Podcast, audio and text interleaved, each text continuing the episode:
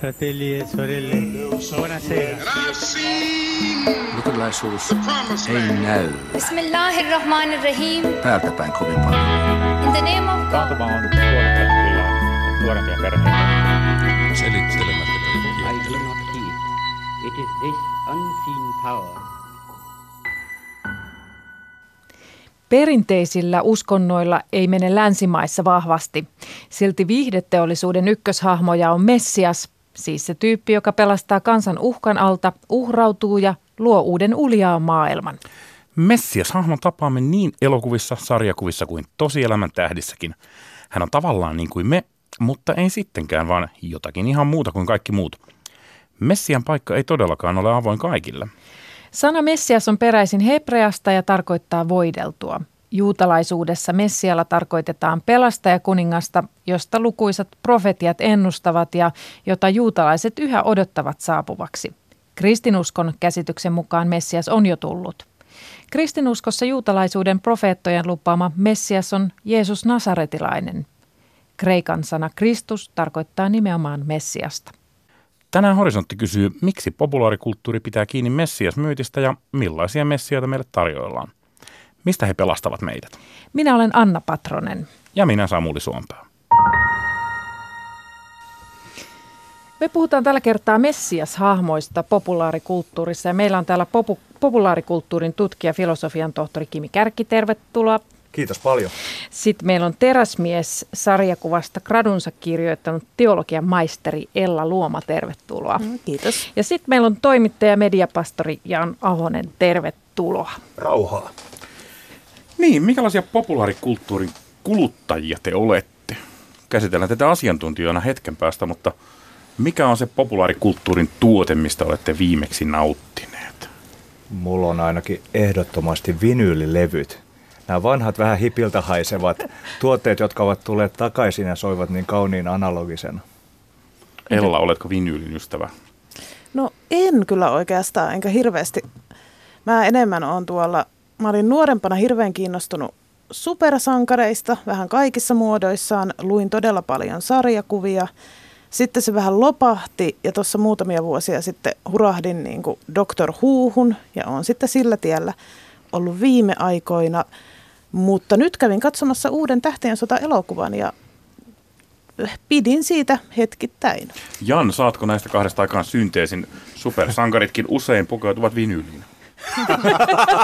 Kiitos, joo. Tai spandeksi. Spandeksista on puhuttu, mutta tota, niin, kyllähän kaikesta saa. Populaarikulttuuri on sillä tavoin kivaa. Se on semmoista purkkaa, jolla voi liimata asioita yhteen ja tehdä niistä myös itsensä näköisiä kokonaisuuksia. Et, et, et, et, tota, mietin, että mikähän mulla on. Mä purin juuri kirjahyllyäni ja löysin sieltä mun vanhoja underground-henkisiä sarjakuvia, niin mua, mua ne on niin kuin kiinnostanut. Esimerkiksi Robert Crumpin tulkinta yes. ää, ensimmäisestä Mooseksen kirjasta. Se on varsin niin kuin semmoinen verevä. Ja varmaan aika anarkistinen versio. Amen. Mutta hyvin uskollinen itse asiassa alkutekstille. Se, Loppujen se lopuksi. teologisesti kestää kysymykset kyllä.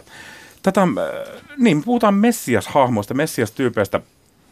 Aloitetaan nyt sillä, että kun te kuulette sanan Messias, niin mitä se teille tarkoittaa? Millainen on Messias? Mistä on kysymys? Tota, jos ajatellaan uskontohistoriallisesti, niin tietenkin tämä ajatus voidellusta israelilaisesta juutalaisten kuninkaasta jotain, mitä odotetaan.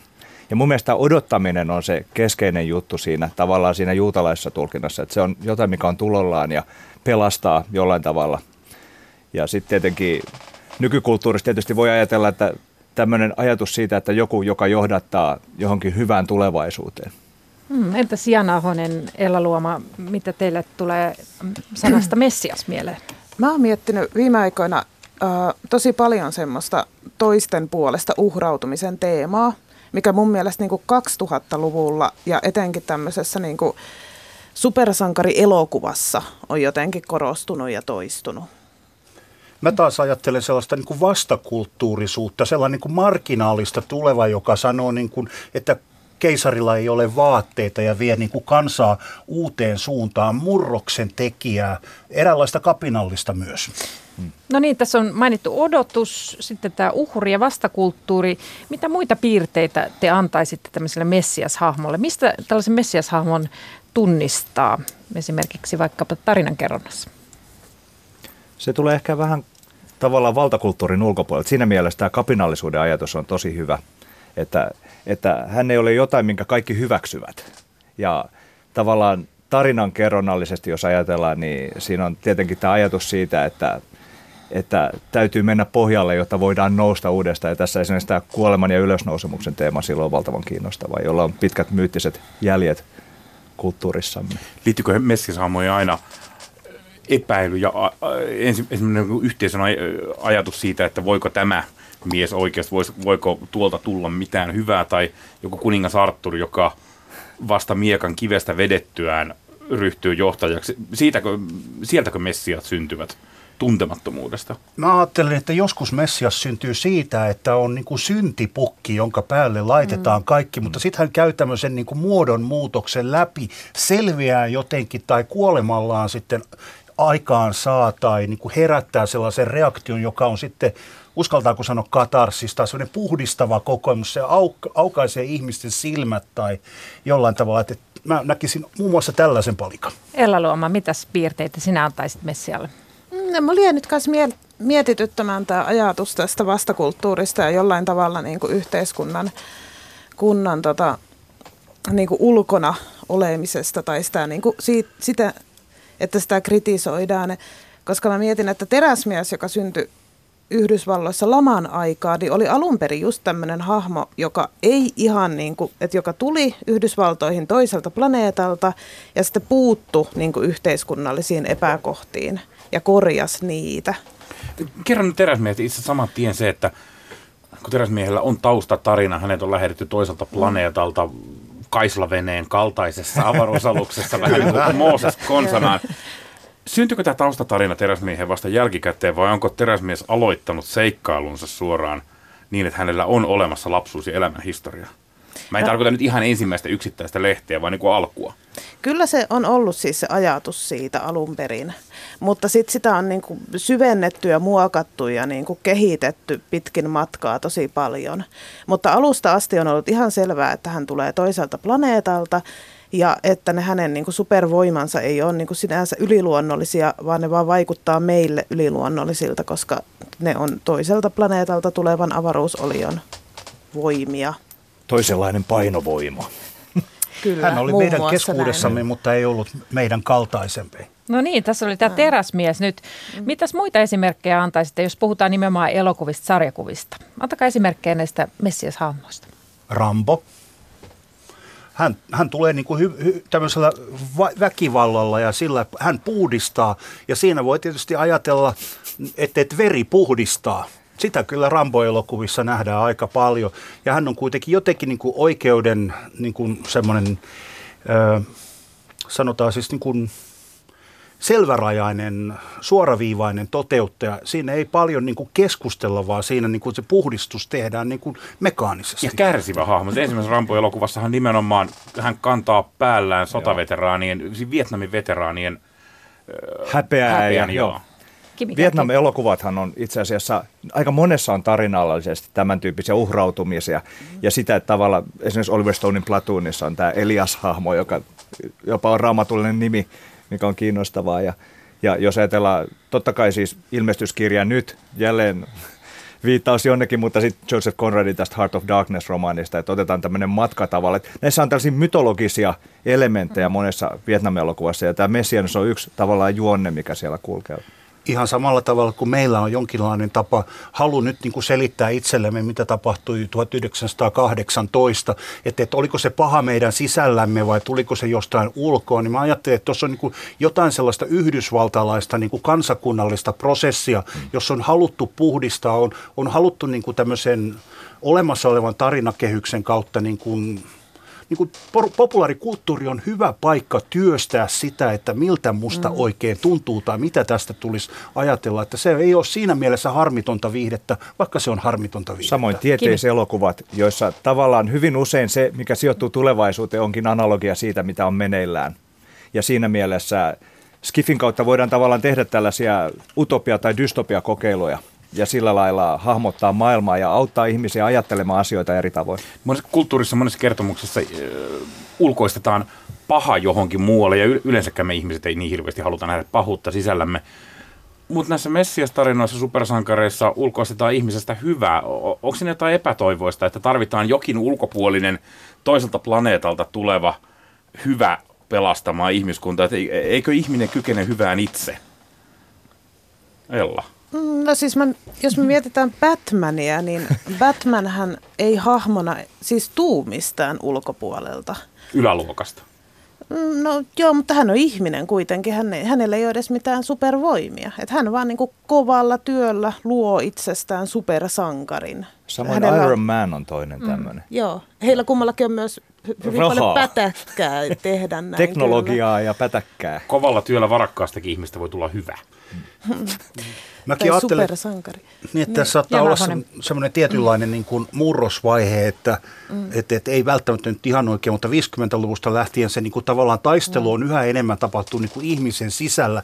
Ei ole mustaa ja valkoista, vaan Joo, se musta mm. ja valkoinen on Joo. ikään kuin meissä sisällä. Ja mä luulen, että, että se taitaa olla Batmankin uudistui silloin, kun otettiin hänen niin kuin sisäinen kamppailunsa niin kuin, ö, vakavammin, eikä pidetty Joo. häntä vaan niin kuin yksiselitteisesti niin kuin hyvänä. Ella Luoma haluaa Joo, siis Juu, näin mäkin niinku ajattelen, että tota, et Batmanhän on niinku huomattavasti niinku mielenkiintoisempi, hypetetympi ja jotenkin puhutumpi hahmo tällä hetkellä kuin teräsmies.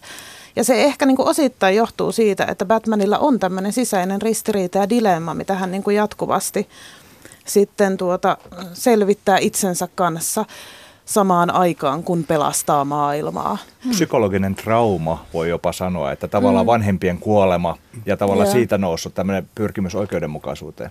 Hei, nyt me ollaan Kyllä. puhuttu näistä fiktiivisistä hahmoista, mutta onko tämmöisiä messias-hahmoja sitten tämmöisessä tosielämässä, jos ajatellaan, että populaarikulttuurin kuuluu esimerkiksi tämä rockiskene.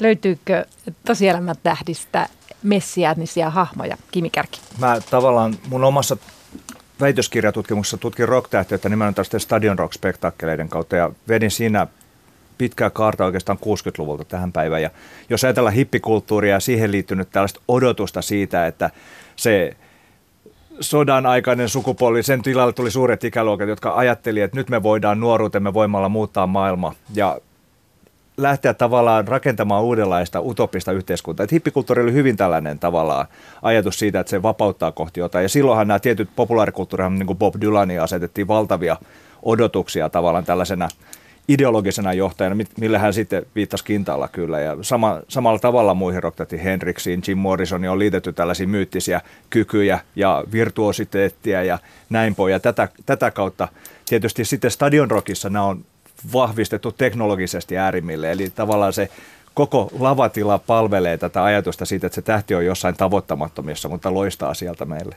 Pakko kysyä sinulta heti perään, onko Cheek Messias-hahmo? Hän haluaa olla Messias-hahmo tai profeetta.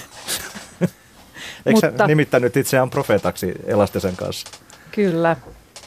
Mitäs, mitäs tota, löydättekö te tämmöisiä tosielämän Messias-hahmoja? Jana Jotenkin Ella. mulla käy mielessä sellainen ajatus, että politiikassa sellaisia haluttaisiin ainakin olla.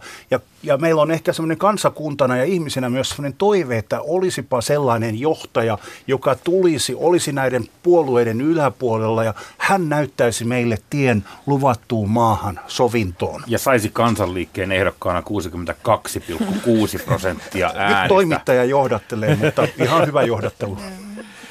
Ella, oliko, esitettiinkö Sauli Niinistöä Messiana presidentinvaaleissa? No minun mielestäni ei, että sitä pitää, että tavallaan se semmoinen aina niin kuin sankarin ja johtajan kaipaaminen on ihan, ihan tota, kun on, menee huonommin ja silloinkin kun menee paremmin, niin on ihmiselle aika tyypillistä.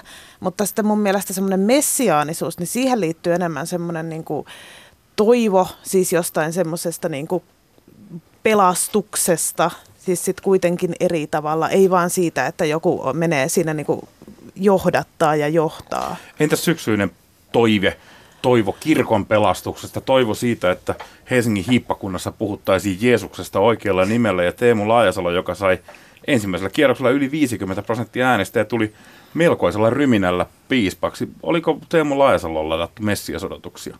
Jan. Mediapastori. Niin, voi olla, että jo, jotkut ovat hänen asettaneet toivonsa ja mä sanoisin, että tota, aika tulee näyttämään. Voihan sanoa, että hän on juuri nyt tuli kokeessa, josta saattaa puhdistua sellainen kansanjohtaja ja teologinen profeetta, että oksat pois. Suuta voi olla myös toinen jos nyt niin kuin lähdetään henkilöstä, niin mun mielestä on vielä liian varhaista sanoa muuta kuin, että, että kyllähän tässä niin kuin tiettyjä semmoisia niin kuin, niin kuin toimintaelokuvallisia tai jännityselokuvallisia piirteitä tässäkin kaaressa on. Jos ajatellaan tätä politiikkaa vielä, niin ehkä presidenteistä Kekkosen on ladattu eniten tämmöistä mm. yliinhimillistä, tavallaan tätä urheilusankaruuden viittaa ja metsästä ja ties mitä. Ja toisaalta sitten, niin kuin, että on, on kaivattu vahvaa johtaja, mutta sitten suomalaisen kulttuurin kuuluu tämmöinen tietynlainen nöyryys. Ja mun mielestä sen Sauli Niinistö otti nöyränä vastaan tämän kannatuksen ja liikuttui siitä. Ja tällä tavalla ei hän niin kuin esittäytynyt minkälaisena superihmisenä, vaan pikemminkin tavallaan se, että olen tavallinen suomalainen mies, joka pyrkii tekemään työnsä hyvin. Ja se on aika kaukana messiaanisuudesta silloin. Mm. Jotenkin messia pitää olla sellainen hahmo, jonka muut niin tunnistavat messiaksi, mutta itse ei saa missään nimessä sillä elämöidä niin. ainakaan. Mä olisin eri mieltä. Kyllä mä näen, että semmoinen nöyrä Herran palvelija on myös yksi semmoinen niin kuin messiaaninen rooli. Siis tavallaan, niin kuin jos me ajatellaan Jeesuksen kertomusta, niin hän ottaa nöyrästi vastaan kaiken tämän niin kuin hänen päälleen laitetun syyttömyyden. Ja, ja, ja se on juuri se tapa, jolla hän menee niin kuin tähän niin kuin puhdistusvaiheeseen. Hän, hän ei sano sanaakaan, hän ottaa niin kuin vastaan tänne. Että, että tämmöinen niin palvelijan roolikin on nähty. Mutta eikö hän myös riehunut näiden rahanvaihtajien pöydissä ja pistänyt kamaa mäsäksi kuin rokkitähti konsana? Kyllä, että et Jeesuksesta on moneen. Sen takia hän on niin populaarikulttuurissa käytetty hahmo, mutta sanon vain lyhyesti, että, että Jeesus elokuvissa esimerkiksi ne, joissa on pyritty niin kuin millimetrin tarkkuuteen, semmoiseen autenttisuuteen, ne ovat kaikkein nukuttavinta tavaraa. Ne, missä on niin kuin haettu jotain uutta näkökulmaa, niin ne saattavat niin kuin paatuneen teologinkin pistää ajattelemaan, että voisiko olla näin? Tai onko tässä näkökulmassa jotain sellaista, jota tulisi itsekin pohtia? Tuosta Jeesus-elokuvista, mä mietin ihan tätä ohjelmaa varten, Brianin elämähän on valtava, mm. paheksuttu silloin aikanaan, mutta valtavan kiinnostava tavallaan komediallinen esitys siitä. Ja sitten toinen, mikä on totta kai näitä Scorseseen ja Mel Gibsonin elokuvia viime aikoina, mitkä on tehnyt juuri tätä, että on vähän niin kuin haettu toisenlaista näkökulmaa siihen tai raakaa näkökulmaa, mutta sitten semmoinen helmi mulle tuli mieleen, kun 73 tämmöinen Robert Elfström ohjasi Johnny Cashin käsikirjoituksesta tällaisen elokuvan The Gospel Road, A Story of Jesus, mikä oli tämmöinen blondi Jeesus. Ne oikeasti meni Israelin kuvaamaan sen ja sitten soundtrack oli kokonaan countrymusaa.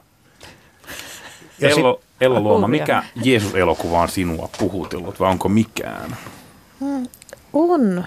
Se on, tai siis mä oon itse siis pitänyt siitä, siitä hippimusikaalista, mikä tehtiin. Se, Jesus Christ Superstar. Kyllä, koska siinä oli minun mielestäni niin onnistunut Juudas-kuvaus. Ian Anderson, jos muistan oikein. Kyllä, mm. eli tämmöinen aidosti niin kuin yhteis, ö, yhteiskunnallista kapinaa ja niin kuin muutosta odottava hahmo, joka pettyy valtavasti, kun se muutoksen pitäisikin olla niin kuin ihmisen sisäinen ja lempeä ja, ja ei, ole, ei ole, olekaan niin kuin avoin kapina. Eli tota, se oikeastaan niin kuin sen takia. Ja, ja sitten myös, että siinä todella hienosti näitä tämmöisiä ihmisen erilaisia tunne maailmoja käsiteltiin, että siellä oli ahneus ja irstaus ja tämmöiset asiat jotenkin todella niin kuin näytettiin ihmisyyden kaikki puolet. Ja sitten samaan aikaan oli kuitenkin tämmöinen niin kuin aika kevytsävyinenkin musiikaali, niin se oli kyllä. Joo. Ja kuuntelet Horisonttia, kanava on Yle Radio 1. Me puhutaan tällä kertaa Messias-hahmoista populaarikulttuurissa ja meillä on täällä populaarikulttuurin tutkija, filosofian tohtori Kimi Kärki, teräsmies sarjakuvasta gradunsa kirjoittanut teologian maisteri Ella Luoma sekä toimittaja mediapastori Jan Ahonen. Hei, puhutaan vielä, mistä tämä Messias-tarina on peräisin? Nyt me ollaan tässä puhuttu Jeesuksesta, eli palautuuko tämä raamattuun juutalaisuuteen vai vieläkin kauemmas? Mitä te ajattelette, Kimi Kärki?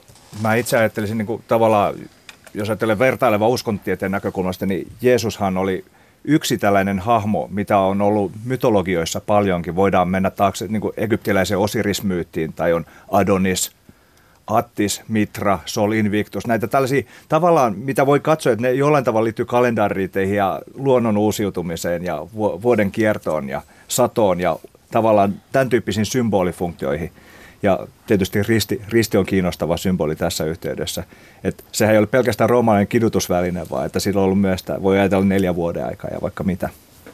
Mitä Jana Honen, haluatko lisätä? En kiistä ollenkaan, etteikö sieltä niin kuin esimerkiksi tuommoinen roomalainen, kreikkalainen kulttuuri niin kuin paistaisi läpi.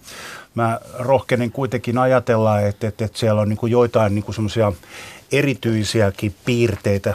Ehkä, ehkä se voisi niin halvasti selittää myös sillä tavoin, että, että, että meissä on joku semmoinen niin kuin kaipuu tietyn tyyppisiin tarinoihin. Se saattaa olla niin kuin täällä pään sisällä ja ja kun Jeesusta tarinaa, kristinuskoa on viety eteenpäin, niin sitä on myös sovitettu niihin niin kuin paikallisiin. Esimerkiksi Kalevalasta löytyy joitain asioita, jo, jo, jo, joissa huomaa, että, että siinä selitetään kristinuskoa ja näin edespäin. Tai on käytetty sellaisia puheen ja termien aihioita selittääkseen, että mitä tämä uusi usko on, ja se liittyy myös osittain tähän.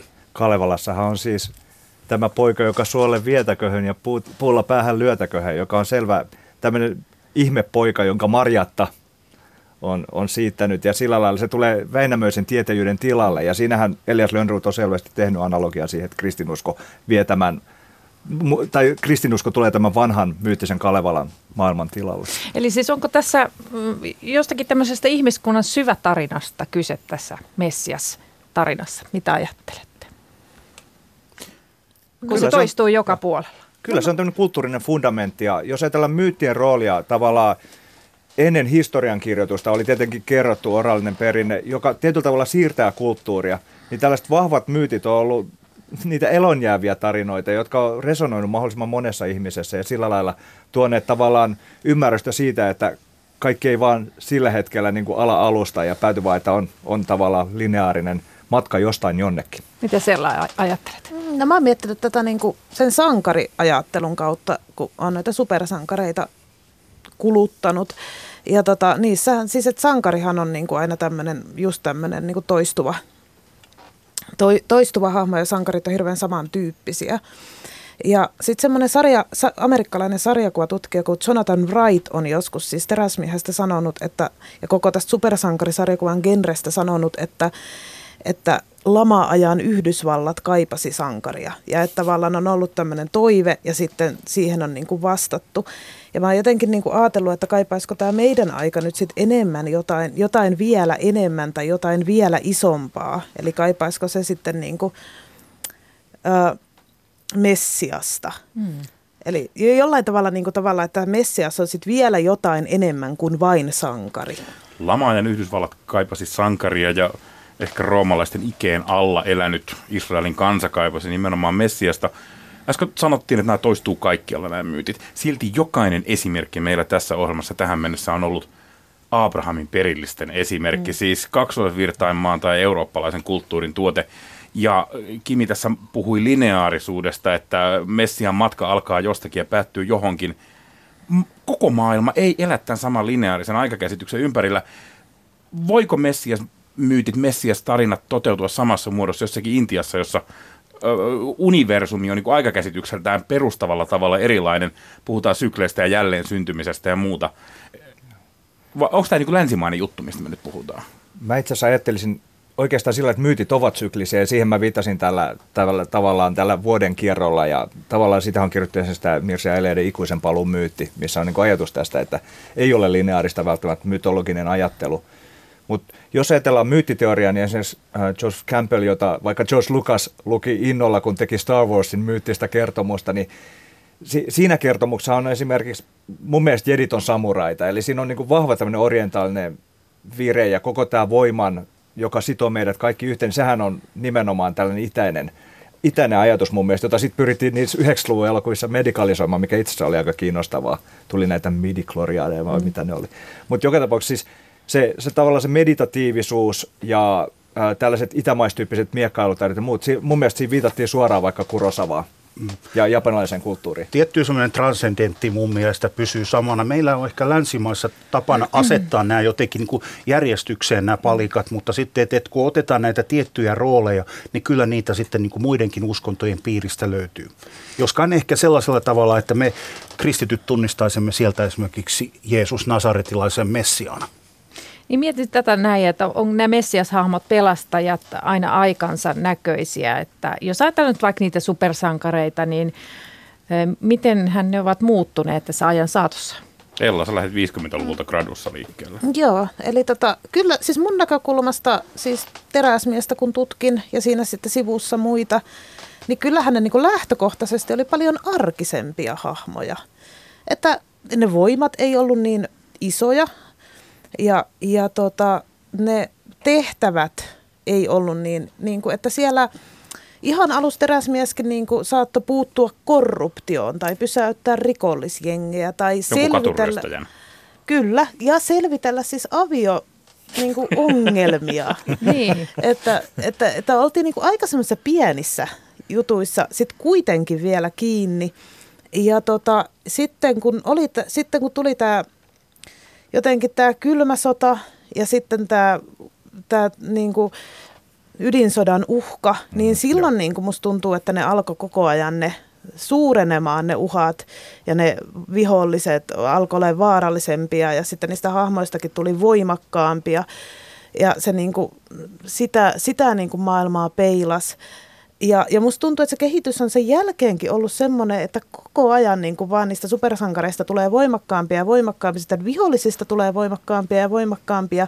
Ja sitten välillä musta tuntuu, että mikään ei oikein niin kuin enää tässä maailmassa riitä kuin se, että kuolee että uhraa itsensä ja mm. kuolee niin kuin muiden puolesta, että mikään vähempi ei enää supersankarille riitä. Kimi. Jos ajatellaan, miten 60-luvulta alkaen tapahtui mm. tämmöinen siirtymä niin kuin tavallaan ulkoisesta fantasioinnista tällaiseen pään sisäiseen ja nimenomaan, että supersankarit psykologisoitu vehitelle ja tavallaan ja tosiaan sä oot oikeassa siinä, että ne, ne on spektakelisoitunut ja tavallaan mun mielestä nykyinen supersankaribuumi liittyy siihen, että on pakko olla äärimmäistä erikoisefekti juttua, jotta ihmiset saadaan leffateattereihin kotiteattereistaan tai Netflixiin tai minkä tahansa tämmöisen kotiviihteen kautta. Eli, eli tavallaan se multiplex-ajatus, niin kaiken pitää olla isompaa monimutkaisempaa ja sitten tietysti mielellään valtava tuoteperhe, jota voidaan muksuille mm. myydä sieltä. Eli siinä on tämä kaupallinen kulutuskulttuuri, mistä tähtien sota tavallaan lähti liikkeelle myöskin osalta. Supersankarit sai roistoiksi ne tarinat superrosvoja, koska arjessakin pelättiin supervaltioita. Tällä hetkellä me ei enää pelätä niinkään ydinsotaa, vaan maailman tuhoutumista ekokatastrofiin. Taistelevatko supersankarit luonnon ympäristön tuhoutumista vastaan, vai onko ne jämähtänyt sinne kylmän sodan ajan ydintuhoon. Tai ylipäänsä tämän ajan messiat. Niin. Mä mietin, että tuli noin Watchmen mieleen. Totta. Sehän filmatisoitiin joku aika sitten. Se oli, onko se nyt 80-luvulta? Joo, Alan Moorin, joo, 80 Joo, ja sehän oli tämmöinen, tota, mikä pyrki niinku kyseenalaistamaan siis ylipäänsä, että mitä on olla supersankari ja onko supersankari aina hyvä. Ja tota, sitten siinä, niinku, ja se elokuvahan muutti, muutti sitten tota, te siinä muutettiin tämä loppu jotenkin semmoiseksi, tai mun näkökulmasta se, tämän etäelokuva 2000-luvulla yrit, yritti niin kuin nykyaikaistaa sen ongelman, mikä siellä 80-luvulla oli. Ja, tota, ja siinähän niin kuin just mietitään si, semmoisia niin kuin kysymyksiä siitä, että, että mikä on niin yksilön vastuu suhteessa yhteisöön ja, ja voiko muita ihmisiä uhrata, että voidaan pelastaa vielä enemmän toisia ja että tällaisia niin kuin, aika, tämmöisiä niin kuin jotenkin aika vaikeita niin kuin moraalikysymyksiä. Ja sama siis näissä, kyllä näissä Yön ritari Dark Knight-elokuvatrilogiassa. Batmania siis Batmanista, siis joo. Vielä, no niin, Jana Ahonen. Voi olla, että siirros on nopea, mutta mä toisin mm. tähän vielä elokuva, tai elokuvien rinnalle tietokonepelien niin kuin maailman. Niin mä ajattelin, että niissä, mm. niissä tämä kokemus on kyllä niin kuin siis tavallaan siinä seikkailussa on juuri se, että minä seikkailen tai minun luomani hahmo, jolloin se niin kuin pelastus alkaa olla enemmän niin kuin kiinni itsestä. Että tämä on semmoinen, että miten toimin, miten, miten niin kuin nokkela olen tai näin edespäin. Että, että, tämä on niin kuin yksi tämmöinen niin kuin populaarikulttuurin haara, jota tässä ei ole ehditty edes käsitellä, mutta se mun mielestä vie niin kuin tällä hetkellä tätä populaarikulttuuria aika vahvasti eteenpäin. kiinnostavahan näissä pelikulttuurissa on se, että ei välttämättä mennä hyvän kautta, vaan esimerkiksi maailman suosituin pelisarja Grand Theft Auto, siinä pelataan rikollisille ja ne moraaliset mm. dilemmat liittyy siihen, että miten paljon pahaa teen ja miksi teen. Ja siinä on jopa tässä uusimmassa viidennessä osassa, niin on kohtaus, missä joutuu kiduttamaan laitonta siirtolaista ja vieressä on tämmöinen FIB, mikä lieneekin instituutio kyseessä, virkailija, joka sitten kehottaa tekemään näin. Kauhistuttavaa. Hei, populaarikulttuuri, niin se alleviivaa kyseenalaista haastaa, sekoittaa uskonnollisia elementtejä. Ö, mutta voiko se synnyttää jopa uusia uskontoja? Tämmöinen pieni kysymys tähän loppuun. Pop-pastori Ahonen. Mä sanoisin, että Diego Maradonalla on oma kirkkonsa ja sitten otetaan sellainen niin kuin iso asia kuin Star Wars, Jedi, Jedi-uskonto. Mm. Kimi tota, Kärki. Mä menen taas tota Skiffin puolelle ja sanon, että Elrond Hubbard, joka oli epäonnistunut Skifikirjailija, mm. perusti Skientologia-nimisen uskonnon ja teki varmaan aika hyvän tilin siinä sivussa. Ja siellä on nyt Tompo Cruiset ja muut mukana. Ella Luoma, tuleeko mieleen vielä Miten tämä voisi vaikuttaa Ei oikeastaan, että tämä jedismi, mihin, mistä Janki puhui, niin tämä tähtiö sodan ympärillä, niin musta se on hirveän mielenkiintoista, että, että tavallaan niin kuin siitä huolimatta, että, että niin kuin tiedetään ja ymmärretään, että kyseessä on tämmöinen viihdetuote, jonka joku on luonut, niin sitten se voi kuitenkin niin kuin jollekulle näyttäytyä siis aitona uskonnollisena Se hämmentää mua. Siinä kohtaa minä, joka on tottunut niin kuin ajattelemaan, että no populaarikulttuuri leikittelee, no, että kuinka kauan tämä leikki jatkuu, että voisiko tämä loppua väliottelen. Kiitos Kimi Kärki, Jan Ahonen, Ella Luoma. Tämä oli kovin viihdyttävää. Kiitos. Kiitos.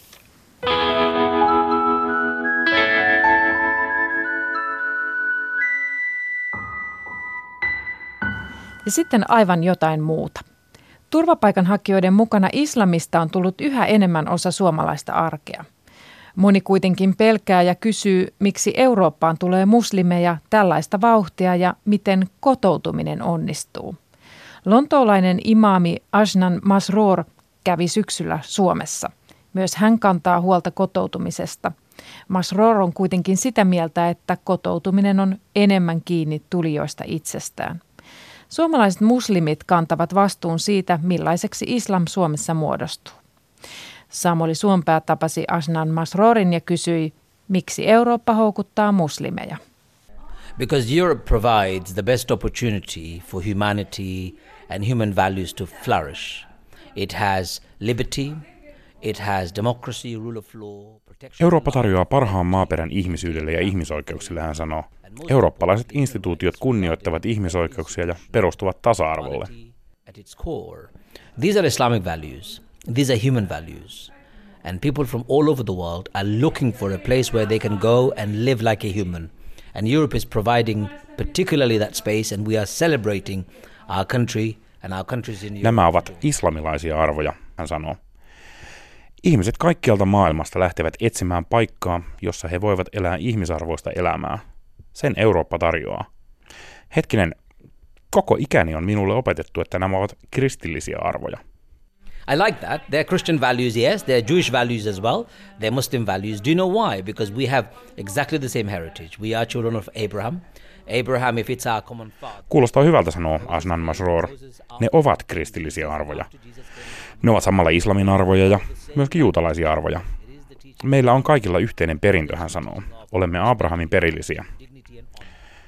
Mutta jos nämä ovat islamilaisia arvoja, miksi niitä oikeastaan kunnioitetaan enemmän Euroopassa kuin perinteisissä muslimimaissa? Miten pahasti asiat on muslimimaissa sotkettu? I think uh, imperative point is messed up. You're absolutely right. Most Muslim countries are ruled by dictators and despots. Olet oikeassa, sanoo Masroor asiat nimenomaan on sotkettu. Useimpia muslimimaita hallitsevat diktaattorit ja laittomat hallitukset.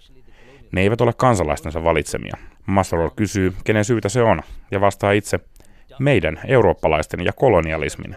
Siirtomaa herrat jakoivat kansoja keskenään oman etunsa mukaan. Niitä hallitaan pelolla ja terrorilla. Ja edelleen Eurooppa tukee näitä hirmuhallitsijoita, sanoo Masroor.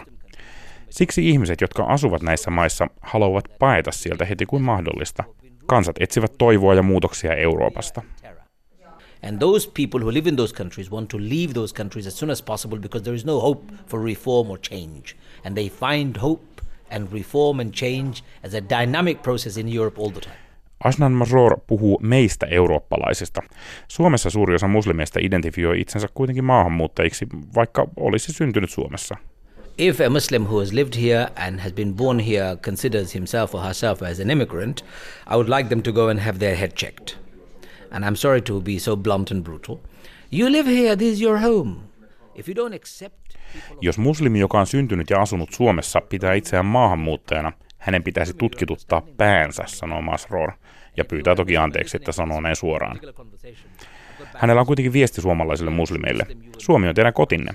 Profeetta, rauha hänelle, sanoi selvästi, pitäkää huolta siitä maasta, jossa asutte ja siitä kansasta, johon siellä kuulutte. So if in your mind you are an immigrant, you will be treated like an immigrant.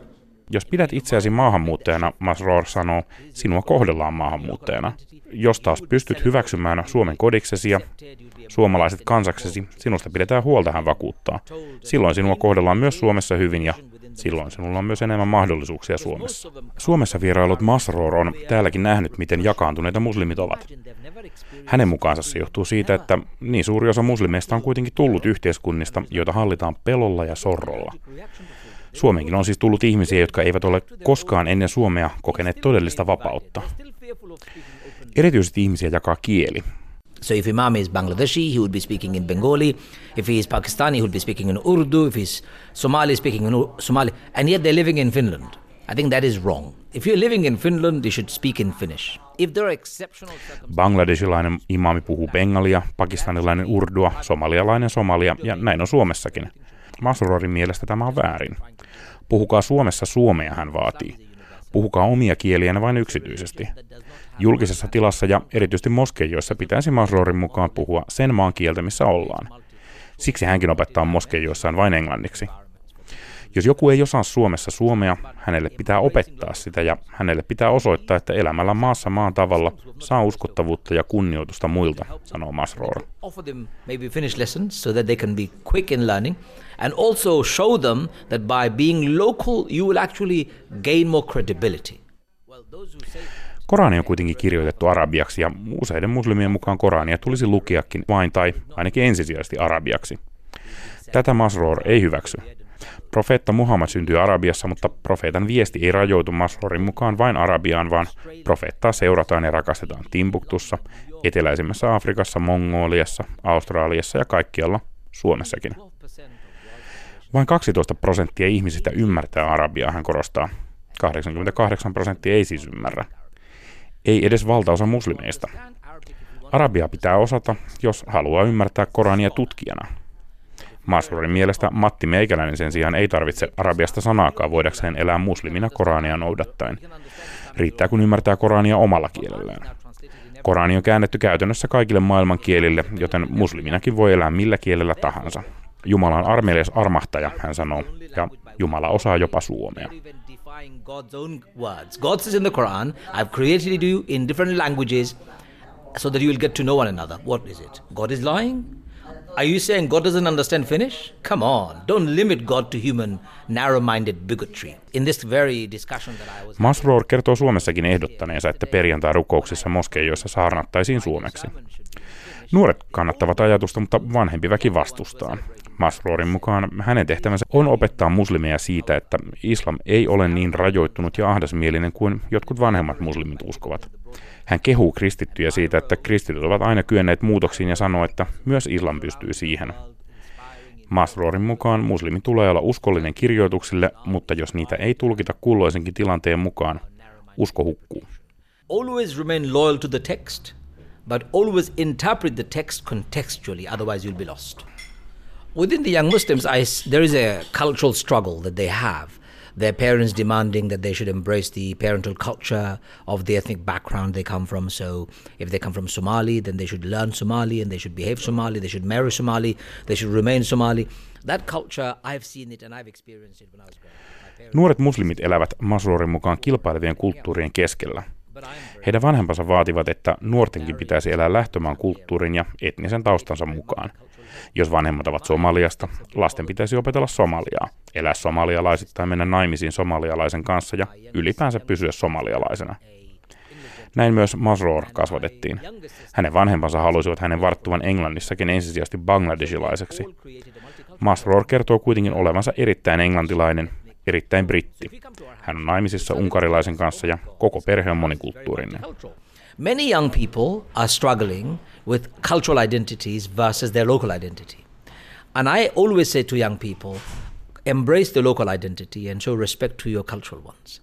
In Islam, however, Masroor kehottaa nuoria omaksumaan paikallisen kulttuurin, mutta samalla kunnioittamaan omaa perintöä. Ei ole islamin mukaista vastustaa tiedettä, kehitystä ja teknologiaa, Masroor sanoo. And if a Muslim does not embrace modernity, science, and technology, then I'm afraid that they're not being true and loyal Muslim. Suomessa on 100 000 muslimia, mutta politiikassa heitä on vain muutamia. Well, that's a question that we need to ask Muslim communities as to why they feel that they don't want to or they can't participate in politics. I participated in politics. I don't know whether you know. I've, I've stood for election twice in the parliamentary election. Meidän on kysyttävä muslimiyhteisöltä, miksi he eivät halua osallistua politiikkaan, vai eivätkö he voi, sanoi imami Ashnan Masroor. Hän on itse ollut Britanniassa ehdolla parlamenttivaaleissa kaksi kertaa. Suomen muslimiyhteisöltä on kysyttävä, miksi he eivät halua osallistua, vai eivätkö he voi. If there are institutional barriers within your political system, in your political parties, then you need to relook at your own and say, what is it that's preventing Muslims from taking full part in politics? Are we creating Politiikka on tie yhteiskunnalliseen muutokseen. Kannusta muslimeja kaikkialla osallistumaan politiikkaan, sanoo Masroor. Jos poliittisessa järjestelmässä tai puolueessa on esteitä muslimien osallistumiselle, ne pitää purkaa. Ja jos muslimiyhteisö on eristäytynyt eikä halua osallistua, näin ei saisi olla. Uskon, että jos muslimit osallistuvat politiikkaan aktiivisemmin, Suomessa olisi parempi tulevaisuus niin muslimeille kuin muillekin. Entä millaisessa Euroopassa imami Ashnan Masroor itse uskoo 15 vuoden kuluttua asuvansa? I would like to see more changes in Europe. I have a dream of a Europe which is inclusive, which has Sellaisesta Euroopasta, jossa on monissa maissa myös muslimeja yhteiskunnan ylimmillä askelmilla. Pääministereinä, kanslereina, yritysten ja pankkien johdossa. Minulla on unelma Euroopasta, jossa sinä et kutsu minua muslimiksi enkä minä sinua kristityksi, vaan jossa kutsumme toisiamme etunimillä. Sillä uskomme samaan yhteiseen ihmisyyteen, johon meidät on tarkoitettukin uskomaan. I have a dream when you don't call me a Muslim and I don't call you a Christian first. We call each other by our first names because we believe in the same common humanity that we are supposed to.